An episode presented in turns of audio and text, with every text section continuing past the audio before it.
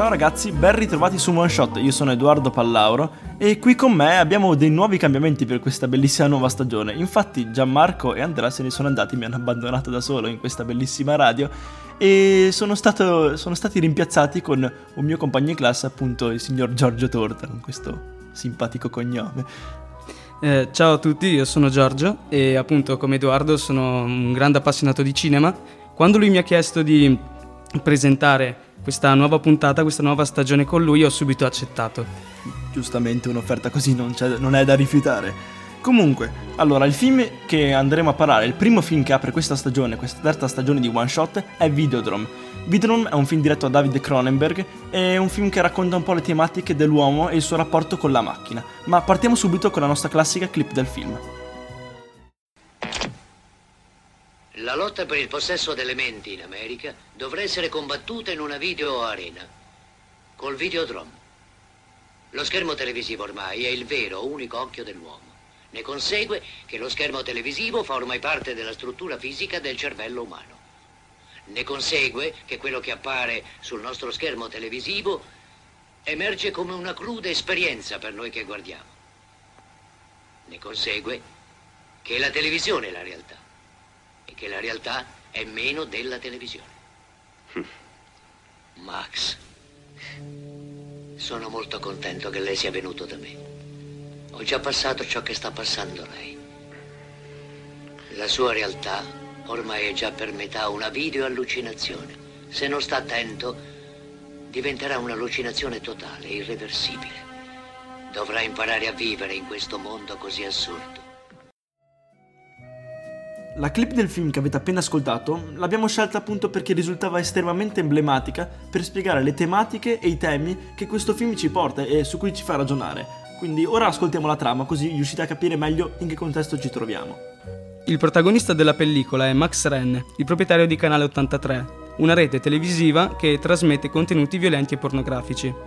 Un suo collaboratore, Arlan, trova un segnale pirata chiamato Videodrome, in cui vengono trasmessi solamente torture ed omicidi. Colpito dal realismo del programma, Max decide di cercarne i produttori per poterlo acquistare e, e mostrare ai propri clienti. Qualche giorno dopo lui è ospite di un programma televisivo.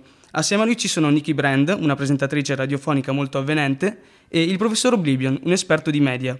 Colpito dall'avvenenza della ragazza, dalla sua bellezza, Max inizia un, una relazione con lei. E dopo averle mostrato una cassetta di Videodrome, Nikki manifesta delle tendenze sadomasochiste e manifesta anche la propria intenzione di andare a partecipare a provino per il programma. Convinto che il professor Oblivion sappia qualcosa riguardo a Videodrome, cerca di andare a casa sua, però trova la figlia, Bianca, la quale gli dà delle cassette di cui avete già sentito un passo prima, in cui il professore spiega a Max che cosa è realmente Videodrome. Nel frattempo Max inizia ad avere delle allucinazioni riguardanti l'amata, la quale però è stata presa per Videodrome ed è andata direttamente a Pittsburgh. Grazie all'aiuto di Bianca scoprirà che il programma causa dei tumori al cervello a coloro che ne usufruiscono. Ma chi è che lo sta trasmettendo e perché? Con queste interessanti domande, questa intricata trama si chiude e allora possiamo passare comunque a dirvi qualche curiosità interessante su questa bellissima pellicola. La prima di tutte è che del film furono girati ben tre finali, ma venne accettato soltanto quello di James Wood che appunto, come poi scoprirete, si rivelerà forse il più geniale, quello più consono al film. Nonostante Cronenberg lavori quasi sempre con produzioni estere e con att- attori altrettanto esteri, lui ha sempre girato ogni suo film in Canada, che è una cosa un po' strana appunto, dato che i soldi, tra virgolette, e la parte importante del film vengono dall'America. E Videodrome non fa proprio eccezione fra i suoi film, infatti è girato interamente in Canada. Inoltre, un altro fun fact è che tutti i personaggi, anzi possiamo dire due dei tre protagonisti, scusate, vengono presentati davanti a uno schermo, proprio per, penso, anticipare tutto quello che il film ci vorrà dire e vorrà spiegare riguardo al rapporto uomo-macchina tutti a parte il protagonista, appunto questo nostro caro amico Max Ren, che appunto appare davanti a una televisione, quindi comunque c'è un rapporto, un certo legame tra uomo e televisione, ma non così stretto come gli altri protagonisti. Ah, Edoardo si è dimenticato, l'allievo supera il maestro. James Woods è l'attore che interpreta Max Ren. Mamma mia, sei già troppo bravo. La mia corona sta vacillando, aiuto. ah beh, adesso l'ultima curiosità. David Subucci, David Subucci? Sì, David Subucci, che poi diventerà ministro dell'Ontario, fa una parte nel film. All'inizio lo si vede mentre vende porno a Max. Per screditarlo l'opposizione utilizzerà questa sua comparsata in questo capolavoro.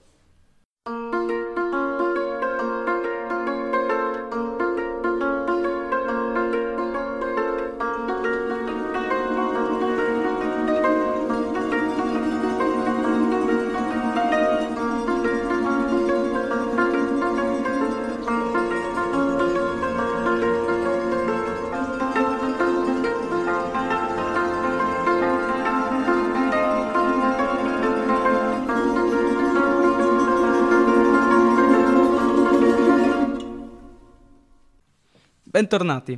Prima dello stacco vi avevamo lasciato con delle curiosità. Ora affrontiamo un ambito completamente diverso che forse è il più importante della pellicola, la tecnica. Guardando il film, la prima cosa che si nota è la particolarissima fotografia.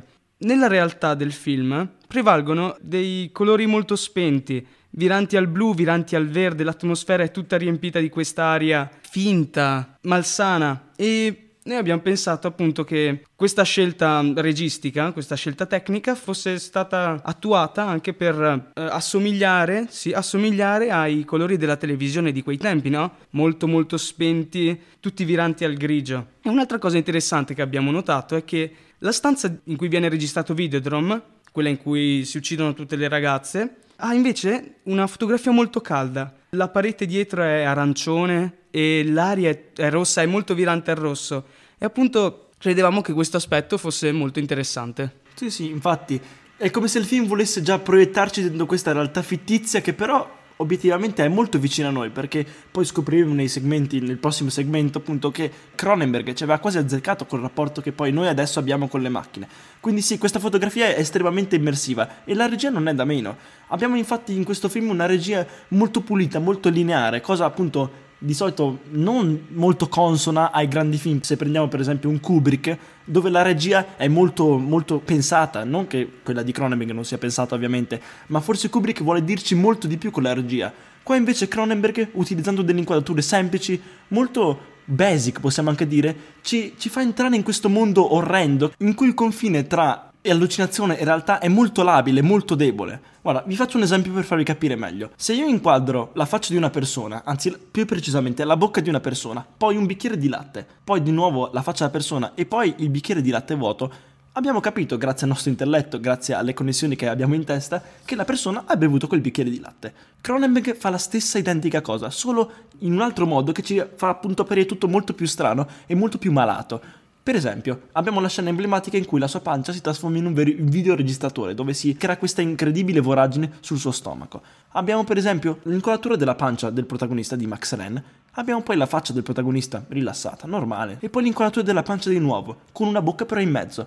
Quindi questo qua ci fa capire, ma è una cosa normalissima, gli si è aperta una voragine nella pancia, una cosa più normale così ci può essere. No, non è normale, ma lui ce la mette come una cosa normale e questo ci disturba altamente. Infatti lo stesso Max Ren, in un'intervista rilasciata dopo la produzione del film, ha proprio detto che Videodrome è un incubo perfettamente riuscito. Infatti se voi ragionate quali sono i vostri incubi peggiori, sono quegli incubi non dove tutto è paranormale, dove non possiamo collegare quello che vediamo, quello che proviamo mentre dormiamo alla realtà gli incubi peggiori sono proprio quelli in cui la realtà si trasforma, si muta in modo da creare un contesto ancora più pauroso perché è collegabile alla realtà, quindi è, possiamo dire anche plausibile, può accadere nella tua vita. Quindi la cosa peggiore è quello che Video non riesce a darci, appunto, una mano o una pancia in cui si apre una voragine, una mano che si trasformerà in una mano con pistola, delle cose che sono plausibili, anche se non lo sono in realtà, però lui ce le fa vedere come cose possibili.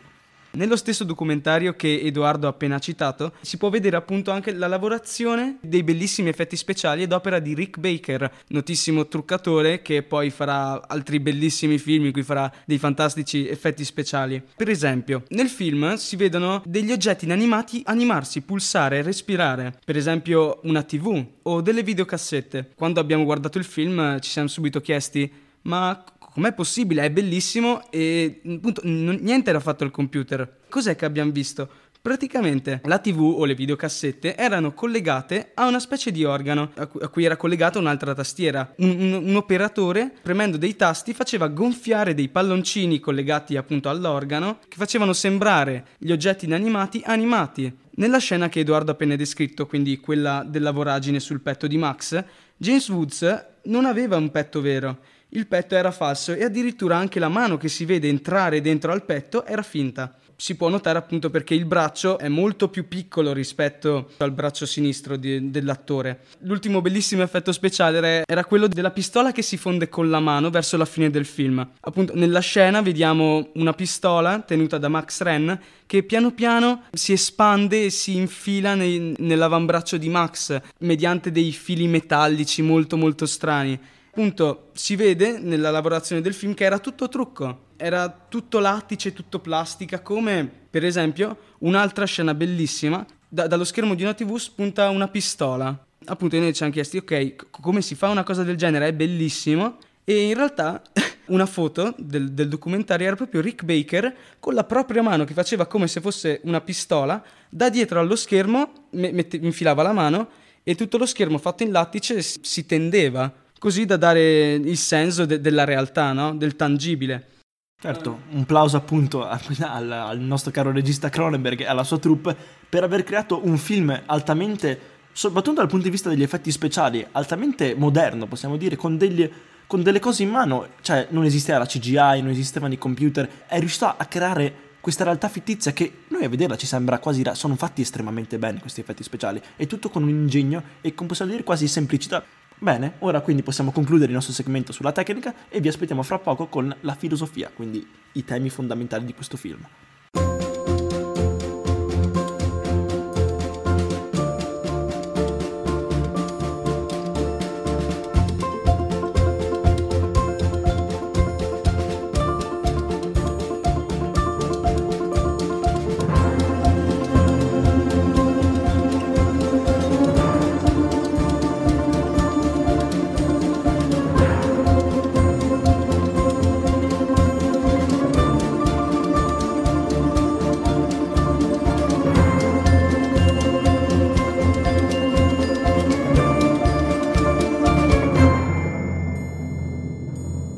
Bentornati ragazzi. Iniziamo la parte un po' più corposa, un po' più cicciona appunto della puntata, riguardante i temi che porta la pellicola. Contenuti latenti, insomma. Contenuti latenti. Quello che il regista vuole, vuole dirci, insomma. Allora, a una prima visione della pellicola, io ho trovato il, che il tema principale fosse come i media, come in particolare la televisione, influenzassero il nostro modo di vedere la realtà. Nella prima clip che vi abbiamo proposto, Oblivion esplicita questo sillogismo, no? Che è quello che io credo abbia fatto Cronenberg. Mi spiego meglio. Se i media influenzano il nostro pensiero, quindi influenzano anche la nostra, la nostra percezione della realtà. E, e di conseguenza, poiché la realtà in sé è come noi la percepiamo, come noi la vediamo, anche la realtà stessa tangibile, quindi il nostro comportamento e di conseguenza il nostro corpo. Appunto, Max avrà dei tumori che saranno causati da, da Videodrome, dalla visione eccessiva di Videodrome. Se ci pensate,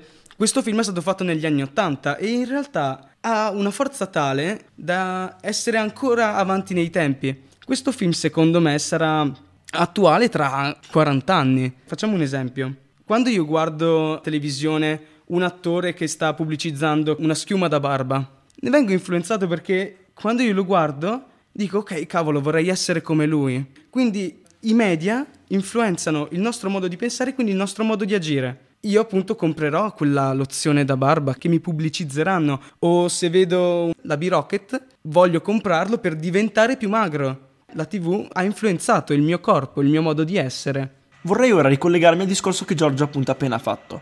Questo film, come appunto ci ha detto, mi ha detto il mio carissimo compagno, è molto futuristico, molto visionario, è già avanti questo film ed è ancora attuale oggigiorno.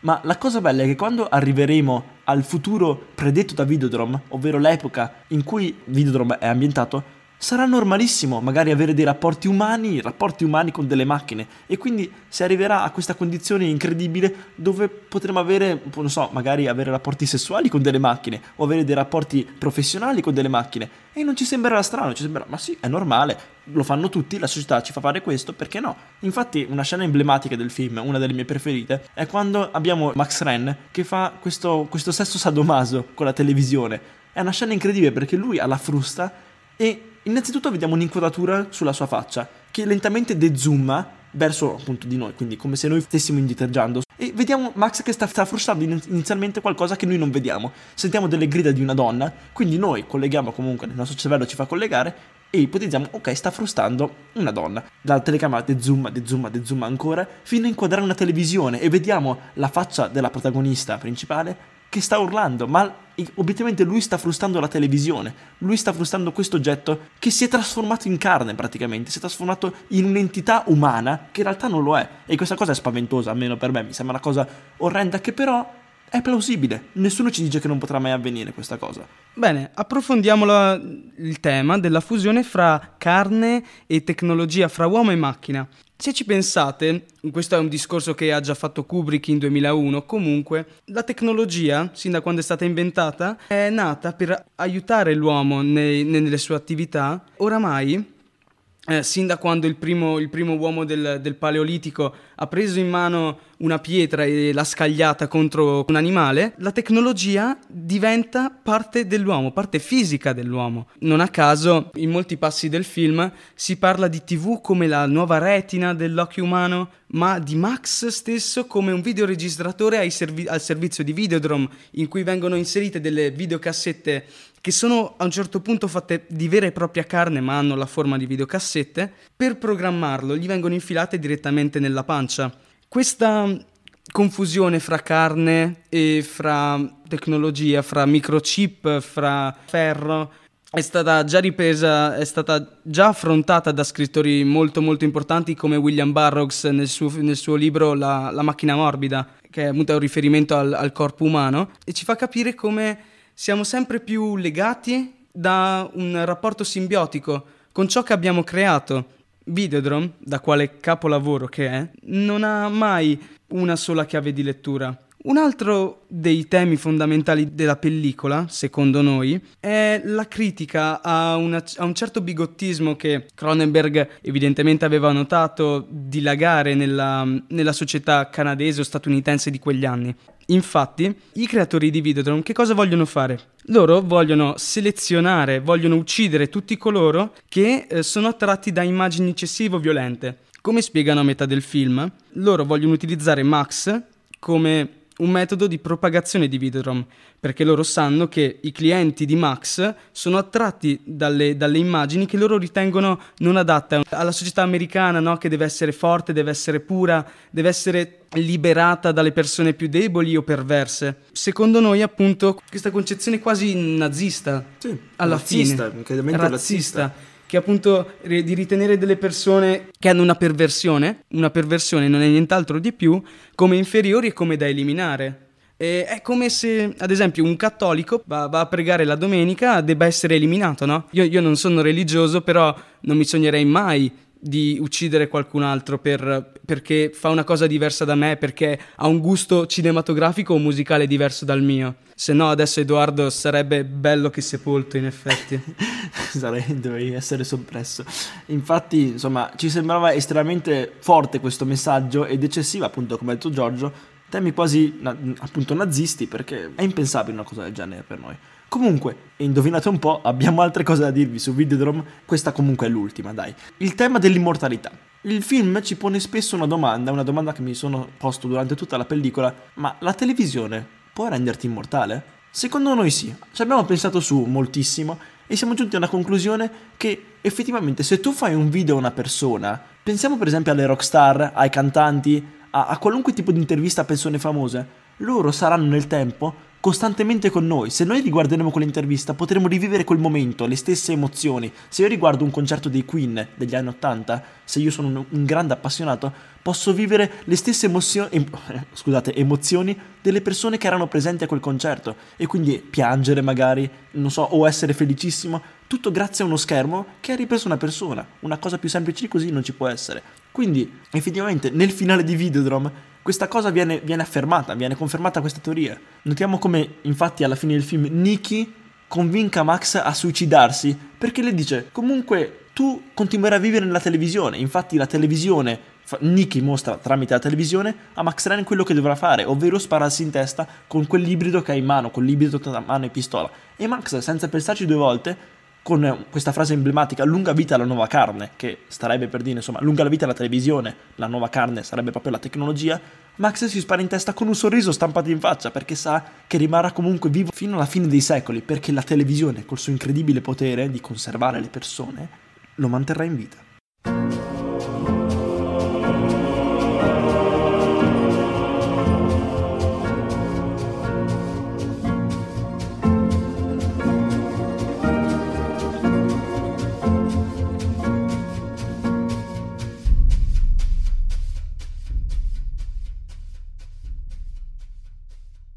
Siamo dunque giunti alla fine di questa puntata in one shot. Direi che io sono soddisfatto. Giorgio, sei soddisfatto? Beh, per essere stata la, la mia prima esperienza, guarda, siamo qui solo da due ore. Eh, Perfetto. guarda, record del mondo. Io per la prima puntata ci ho impiegato cinque ore per dire quattro frasi. Quindi direi che Giorgio è un piccolo bambino prodigio, piccolo di nome grazie, di fatto. Grazie mille. Bene, comunque, Considerazioni sul film, beh, penso che l'abbiate capito, il film ci è piaciuto moltissimo anche. Io era la prima volta che lo vedevo, Giorgio era la sesta volta, settima, comunque insomma si droga con questo film e mi ha colpito moltissimo. Io poi che non sono amante della fantascienza, cioè ho amato questo film a livelli esponenziali perché porta dei temi talmente interessanti che è impossibile dire di no a questo film, dire guarda non mi è piaciuto, perché c'è per tutti, puoi ragionare su, sul rapporto uomo-macchina come abbiamo detto, sul sul discorso della nuova carne ed è interessantissimo questo. E veramente complimenti al nostro caro amico Cronenberg e di sicuro guarderò altri film suoi. Beh, allora, come Edoardo vi ha già detto, questo è uno dei film che amo davvero. E beh, mi piace la sua atmosfera, mi piace ciò che porta, perché appunto questo film è come, tant- è come i veri capolavori, danno solo domande e non forniscono alcuna risposta. E qui addirittura c'è non si capisce neanche bene che domande stia ponendo, perché eh, mentre facevamo questa, mentre stavamo preparando questa puntata, ci venivano in mente continuamente delle idee che a volte addirittura si contraddicevano. Eh, ma potrebbe parlare di questa cosa, eh, ma anche di quest'altra, però le due cose non ci stanno nello stesso eh, discorso. E penso che sia la cosa più bella di un film, quando un film ti pone delle domande, ti fa ragionare e ti anche pone, ti pone in contrasto fra noi due. No, per me dice questo, no, per me dice questo. Ed è una cosa stupenda e sicuramente questo è un buon indice di un film perfettamente riuscito. Poi appunto Cronenberg come me è un felliniano puro, cioè si vede in tutte le sue interviste, ah Fellini, Fellini, Fellini, perché appunto questa atmosfera, questa confusione tra sogno e realtà è davvero intrigante come appunto come nei migliori film del maestro e... Andate d'accordo, oserei dire. Appunto. Ottimo. Quindi, noi possiamo concludere qui questa nostra puntata. Che film portiamo la prossima volta, Giorgio? Brazil di Terry Gilliam. Ci saranno tanti tanti grandangoli come consueto dal regista. Oh cavolo. E ricordate di seguirci scusate, ricordate di seguirci sui social che insomma vi vogliamo un po' attivi, un po' dai, con questa nuova stagione vogliamo il pubblico fervente che ci anche ci insulti, ci piace. Sai cosa possiamo fare? Dire delle cavolate assurde. Esatto. E poi loro devono corre- dovete correggerci esatto, se diciamo possiamo inventarci delle robe e voi potreste correggerci insomma. Poi probabilmente apriremo anche una pagina Instagram quindi se avete voglia passate a seguirci insomma dobbiamo lavorarci su. Comunque è una cosa possibile nel futuro. Comunque noi ci salutiamo. Io sono Edoardo Pallauro. Io Giorgio Torta. E ci vediamo la prossima settimana. Grazie